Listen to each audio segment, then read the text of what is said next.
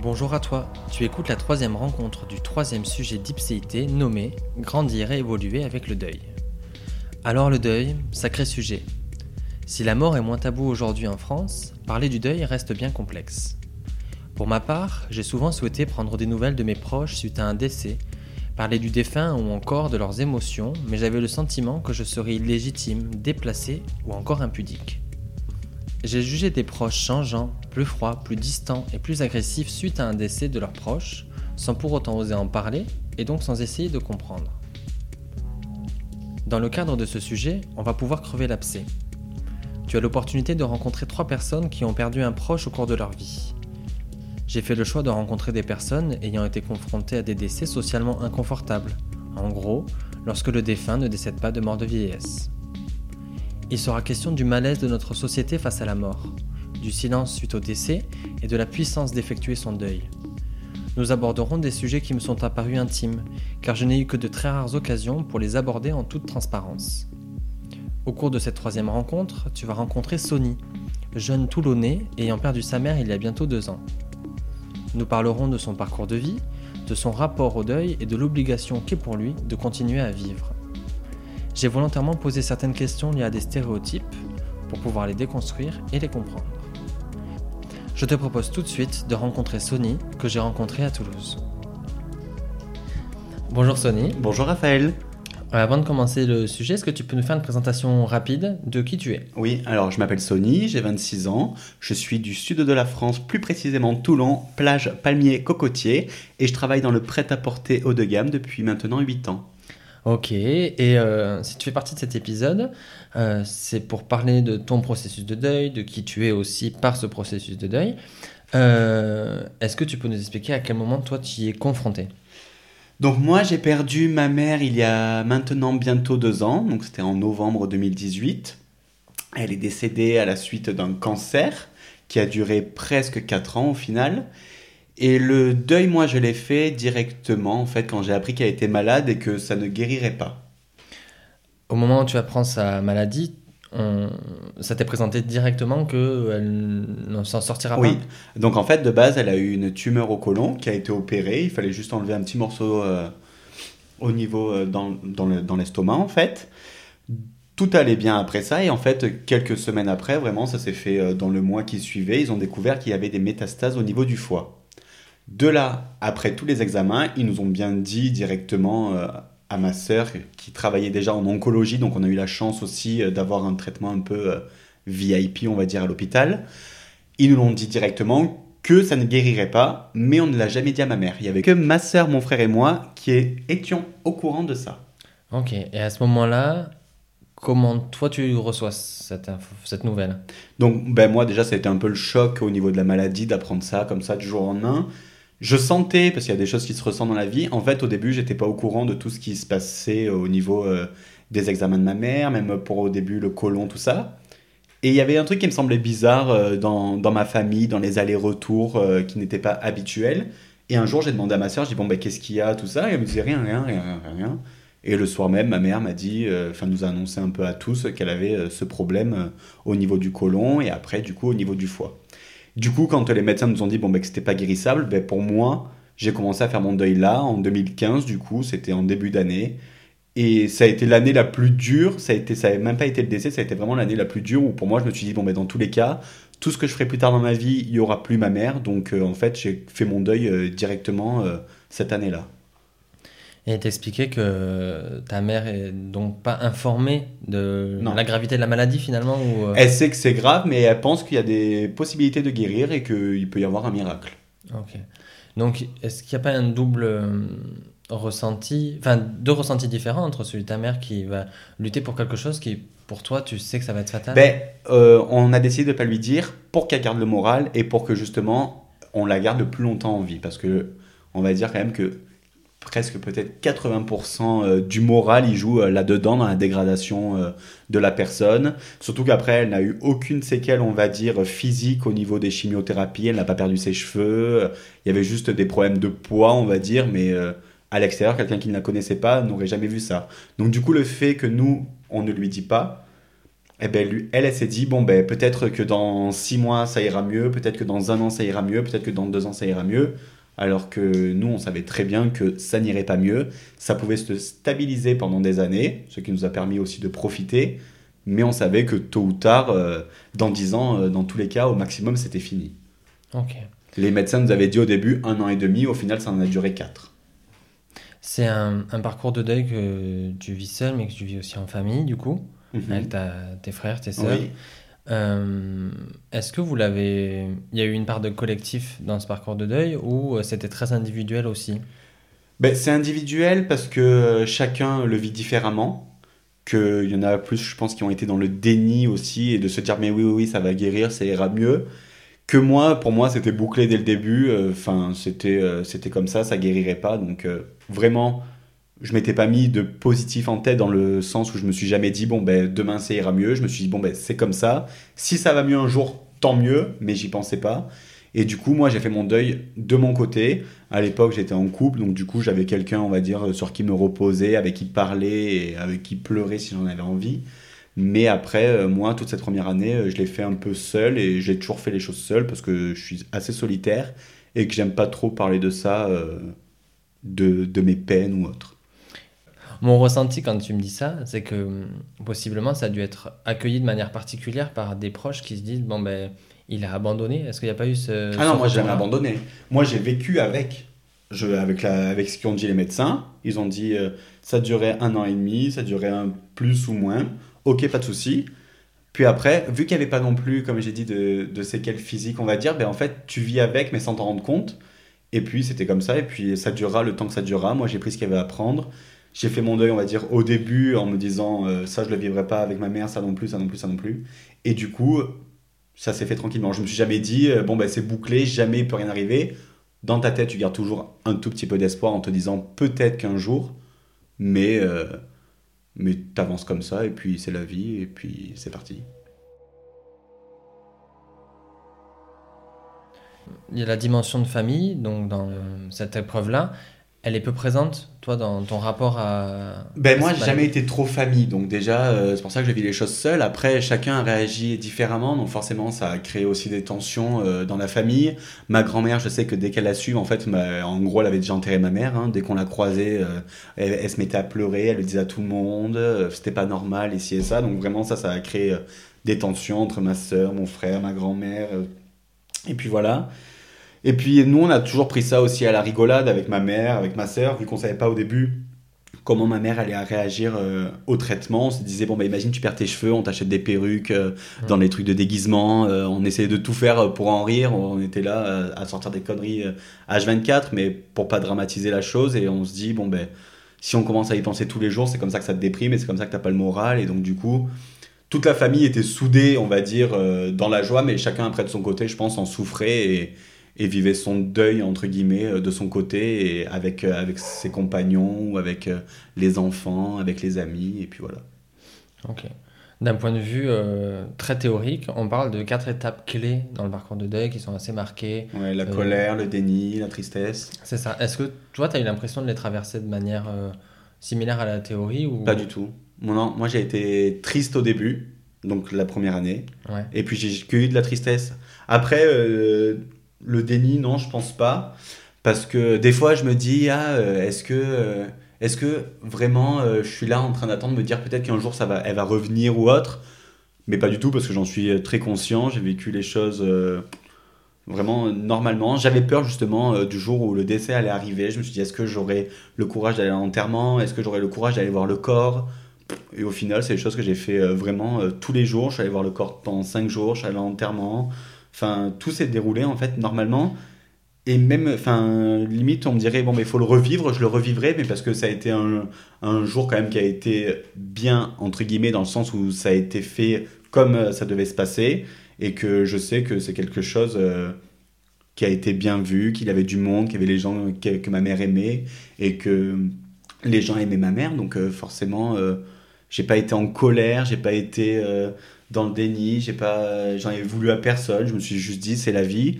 Et comme je dis aux gens, de toute façon, que tu la perdes à 25, à 30, à 40, la douleur ou la peine est la même, et le manque aussi. Donc euh, après, que ce soit une maladie, un accident ou autre, ben, moi je m'y suis fait, et puis voilà. Ok. J'allais t'en parler justement du fait que euh, ta mère sur la ville de Toulon, elle était repérée. euh, Une starlette. Une starlette. Euh, Au pont du Las. T'as donc été, je pense, souvent confronté à des personnes qui connaissaient ta mère Oui, et qui oui, oui. euh, donc t'ont parlé peut-être du, euh, du Après ou avant? Ah, après? Bah, Comme tu. Ben, les, gens, les gens, ils sont toujours un peu drama, mais parce que, parce que ça, c'est les Français qui aiment bien être drama. C'est-à-dire que moi, déjà, on est arrivé à l'enterrement, on était 350, on, tout le monde était effondré. Moi, je suis arrivé, j'ai vraiment fait le tour de tous les gens euh, pour leur demander s'ils allaient bien, que normalement, enfin, ça serait l'inverse, mais moi, j'ai vraiment fait le tour des gens et c'était aussi pour les remercier, on va dire, entre guillemets, d'être là. Puis après, moi, la vie, elle a continué. J'ai repris le travail directement après. Et puis les gens, quand ils te croisent les premiers temps, bon, ben forcément, ils sont là. euh, ils te regardent un peu avec de peine, euh, en mode Ah, coucou, comment tu te sens? Comment ça va? Ben, ça va très bien, en fait. C'est juste que j'avance. Et puis, euh, je vais pas rester à me morfondre chez moi. Alors, il y en a qui n'arrivent pas à, surmonter ces choses-là. Mais moi, je pars juste du principe que toute la journée, on travaille. Si le peu de temps que l'on a de libre on commence à être triste ou à pleurer ou à déprimer, ben en fait, il reste plus beaucoup de temps à côté, donc euh, je fonce. T'as pas l'impression de le mettre de côté, ce- cette tristesse? Non, pas du tout. Non, non, parce que quand j'ai voulu être triste, je l'ai été. Quand j'ai besoin de m'isoler, si j'ai envie de pleurer, si j'ai envie d'être mal, euh, je me donne le temps d'être mal. Mais ça ne durera pas plus euh, d'une heure ou deux ou le temps d'une soirée, c'est tout. Ok.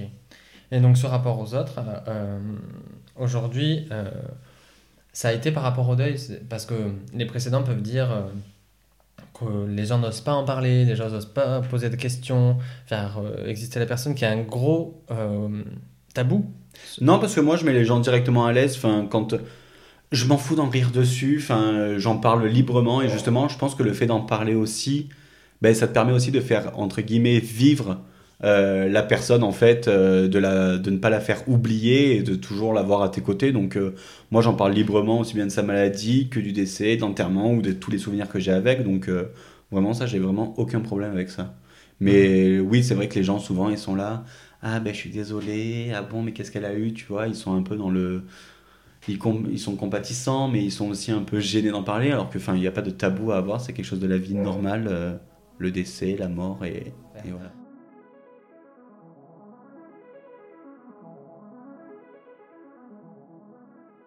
Euh, sauf erreur de ma part, euh, lorsque ta mère décède, tu actes des choses dans ta vie, des déménagements, des, Ouais. des changements. Ben en fait, forcément, je vivais avec ma mère et son compagnon de l'époque, Ouais. et de là, on ne va pas rentrer dans les détails, mais lui euh, est parti, on va dire, un peu en vrille par rapport à ça, donc en fait, on a vraiment tous coupé les ponts après 18 années avec... euh, avec cet homme dans notre vie euh, ben, au 1er janvier 2019. En fait, c'était une nouvelle vie pour tout le monde. Et euh, ben, du coup, moi, euh, vu que je vivais avec elle dans le quartier où elle a grandi et où j'ai grandi aussi, ben, je me suis dit, je vais pas rester là, c'est le moment de partir. Du coup, euh, j'ai commencé à chercher du travail n'importe où dans la France. Et j'ai été appelé pour travailler justement à Toulouse, d'où mon déménagement en février 2019 là-bas. Ok. Cette, ce- cette année-là, elle te permet quoi? Ça me permet ben, en fait de vraiment prendre, on va dire, euh, la liberté, parce qu'au final, même si avant j'avais déjà vécu seul, même si j'avais déjà déménagé euh, plusieurs fois dans plusieurs villes euh, de France, bon, ben, il y avait toujours ma mère pas loin, on va dire, et puis donc quand j'avais envie de rentrer, ben, je rentrais, si j'avais besoin de quelque chose, il y avait maman. Et là, je suis parti seul à l'aventure, dans une ville que je ne connaissais pas, où il y avait vraiment personne que je connaissais, à part une amie qui était, qui était là, mais que pour quelques mois. Et du coup, bah, ça a été un peu la liberté, c'est-à-dire que je me suis plus découvert moi, je suis plus sorti, et puis j'ai plus profité de la vie, et puis je me suis un peu enjaillé euh, pendant un an presque euh, sur Toulouse, et ça m'a permis de faire de nouvelles rencontres, et d'évoluer aussi du coup euh, professionnellement. Et euh, aujourd'hui, tu es retourné à Toulon? Oui. Pourquoi? Bah, parce que c'est quand on vient euh, de la mer, c'est un peu dur euh, de partir là où il fait plus froid, où le temps est plus gris. Donc, euh, quand on a le ciel bleu, une bonne, des bonnes conditions de vie, on va dire, dans notre ville, ben, au final, euh, quand on part, on s'en rend compte que ça nous manque. Même si on va pas à la mer tous les jours, ben, au final, de la voir et de savoir qu'elle est juste à 5 minutes à pied de la maison, ben, c'est rassurant. Et puis, on se dit qu'on peut en profiter toute l'année aussi. Donc, vraiment, ça, ça a été. ça a été une des raisons pour laquelle je suis reparti. Et puis aussi le fait que quand on n'est pas étudiant et qu'on arrive juste pour travailler en boutique, ben, c'est plus compliqué de rencontrer des gens à l'extérieur, c'est plus compliqué de sortir boire un verre seul ou autre. Et du coup, ben, j'ai pas fait énormément de rencontres, je n'en ai fait qu'une qui est Raphaël Ponce, le créateur de ce podcast. Et euh, tu es revenu à Toulon, tu es revenu autour de, avec des personnes que tu connaissais, euh, oui. c'est certain, mais tu t'es aussi rapproché de ta mère. Est-ce qu'à un moment ça, ça a été compliqué ou ça c'est venu apporter quelque chose?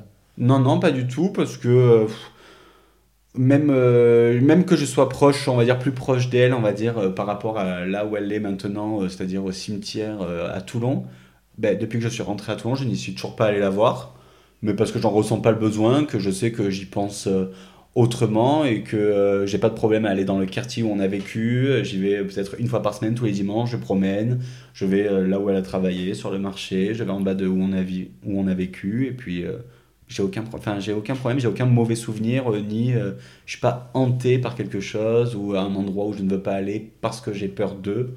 J'ai, non, non, aucun souci. tu n'es pas allé la voir, mais on en a déjà parlé, tu as essayé d'être en communication avec elle. Euh, est-ce que tu sais d'où est venu ce besoin et euh, si ça t'a apporté quelque chose? Ben, Non, moi j'y suis allé vraiment par curiosité, on m'en a parlé, et du coup je me suis dit, bon, ben, je vais aller voir, de toute façon, qu'est-ce que j'ai à perdre? Rien du tout, au cas où j'ai quelque chose à, gagner, donc j'y suis allé tranquillement. C'était juste pour savoir si elle était bien, si elle sentait bien, c'était une passeuse d'âme que je suis allé voir, toujours euh, vers Toulon.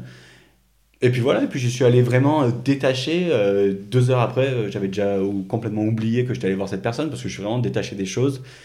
Mais voilà, c'était comme ça. Je me suis dit peut-être qu'une fois dans l'année, c'est bien de le faire juste pour avoir un peu un, ressenti, pour voir ce qui peut être dit ou non.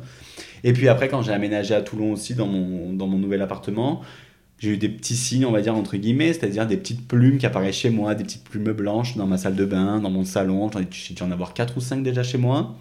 Et il y a encore euh, dix jours, je suis allé euh, dîner chez une amie dans le quartier où on a vécu avec ma mère, la rue d'en face euh, de l'immeuble dans lequel j'étais.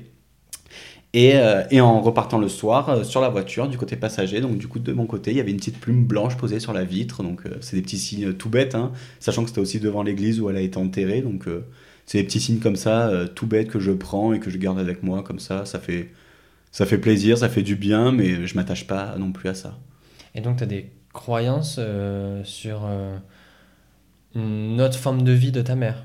Oui, bah, plus après de la communication. Enfin, c'est. Euh, je pense, je crois surtout aux petits signes. Après, est-ce qu'il y a une autre vie vraiment? Qu'est-ce qui se passe? Ça, je sais pas, parce que je me suis jamais assez renseigné là-dessus et que, et que même quand je regarde un peu des, documentaires là-dessus, c'est vraiment regarder pour regarder. Mais je me dis, c'est des fois, c'est juste une petite chose qui rassure de se le faire comme ça et de se dire bah, peut-être qu'elle est là, peut-être qu'elle est à côté, et puis, euh, et puis voilà. On en a parlé rapidement de la question du tabou que les personnes pouvaient ressentir. C'est quelque chose qui est revenu beaucoup euh, pour les personnes qui euh, sont intervenues juste avant.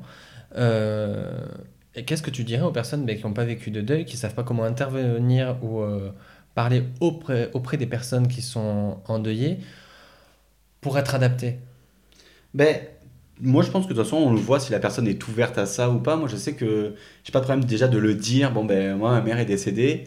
Et je pense que si déjà la personne en face le dit, ouvre une petite porte, ben, on peut rentrer dans cette porte et se dire, bon, ben, je peux en parler facilement avec.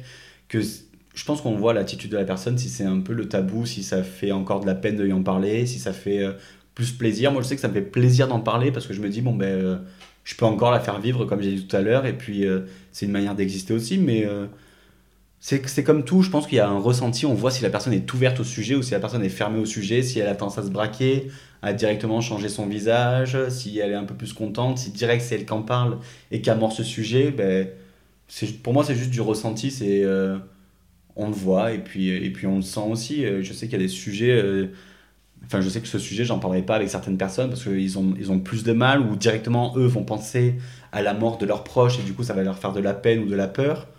Donc euh, c'est au feeling vraiment. Ça a changé ton rapport auprès des personnes qui, elles aussi, ont perdu quelqu'un de cher? Non, pas du tout. Non, parce que vu que j'ai jamais eu de problème avec ça, ben, euh, on en parlait déjà beaucoup. Donc en fait, euh, je, moi, je suis juste une personne de plus qui a perdu quelqu'un. Et puis la vie est toujours la même après, hein, à côté. Mhm. Dernière question, euh, on en a déjà pas mal parlé, mais je pense qu'on peut un chouïa creuser sur en quoi ça t'a fait évoluer, en quoi ça te définit aujourd'hui? Et ça, ça fait ce que tu es aujourd'hui.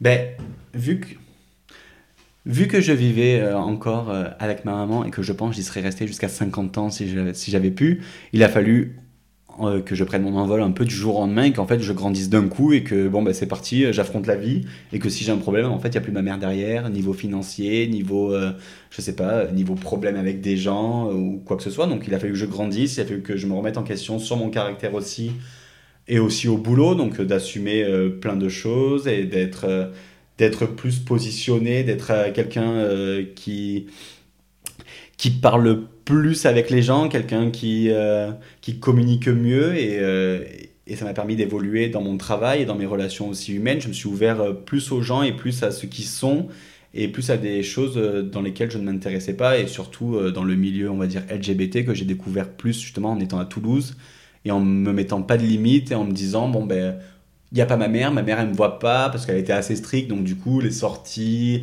l'alcool et ci et ça c'était un peu euh, j'avais le droit de les faire mais c'était un peu en mode à chaque fois derrière ouais mais s'il y a ma mère euh, qui me voit comme ça, s'il y a ma mère ci, s'il y a ma mère là du coup ça a été un peu euh, la révélation à Toulouse. Donc euh, ça ça m'a permis d'évoluer en me disant bon ben euh, c'est un monde auquel euh, auquel je peux m'ouvrir où forcément il n'y a pas que des problèmes où on peut s'éclater sans qu'il y ait d'ambiguïté.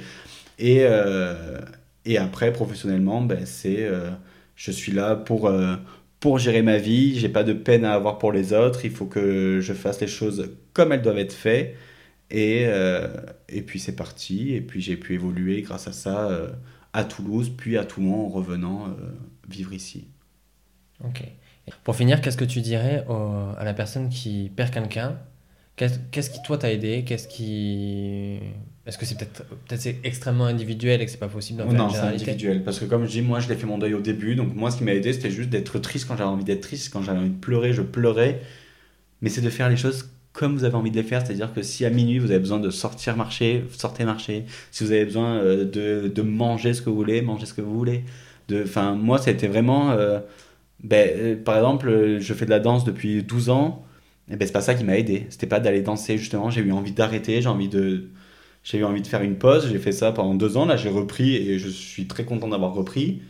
Mais c'était pas ma passion qui m'a aidé, moi ça a été vraiment d'être triste quand j'avais envie d'être triste et, et de faire ce que j'avais envie de faire. C'est-à-dire que si vous voulez déprimer pendant six mois, mais il faut déprimer pendant six mois, même s'il faut pas se laisser aller non plus et qu'il faut se donner aussi un coup de pied au cul parce que sinon c'est toujours plus simple de se laisser aller plutôt que de se relever. Mais euh, faut apprendre à vivre avec et de toute façon c'est obligé. Parce qu'il faut se dire après que le temps passe vite aussi, donc c'est ça, on va dire l'avantage. Moi, je me rassure en me disant, bon, mais le temps passe vite, là, je me vois dans deux mois, ça fait déjà deux ans que ma mère est décédée. Alors, le manque, il est long, parce que je me dis, bon, ben, j'ai que 26 ans, peut-être que je vais vivre encore, aller 80 ans, on sait pas. hein. Je me dis, 80 ans sans ma mère, c'est long, mais ça fait deux ans qu'elle est décédée, donc en fait, ça passe vite, donc ça me fait pas peur. Merci beaucoup Sony. Merci à toi, Raphaël. La rencontre avec Sony m'a permis de complètement me détendre sur le sujet. J'ai été marqué par son énergie folle et par le positif résultant de son parcours. Rencontrer Pierre, Juliette et Sony a été d'une grande richesse pour moi. J'espère m'autoriser à parler de ces sujets avec mes proches et à me sentir libre de vivre mes deuils à venir, et ce, comme je le désirerais. C'était le troisième sujet d'Ipséité, merci beaucoup pour ton écoute. Je remercie les invités pour leur confiance et toutes les personnes qui me soutiennent. Vos retours sont toujours les bienvenus et enrichissent chaque mois ma créativité. Le prochain épisode traitera du sujet Vivre avec sa famille. D'ici là, n'hésite pas à partager ce podcast autour de toi et à venir échanger avec moi par le biais du compte Instagram ipcit.podcast. A très bientôt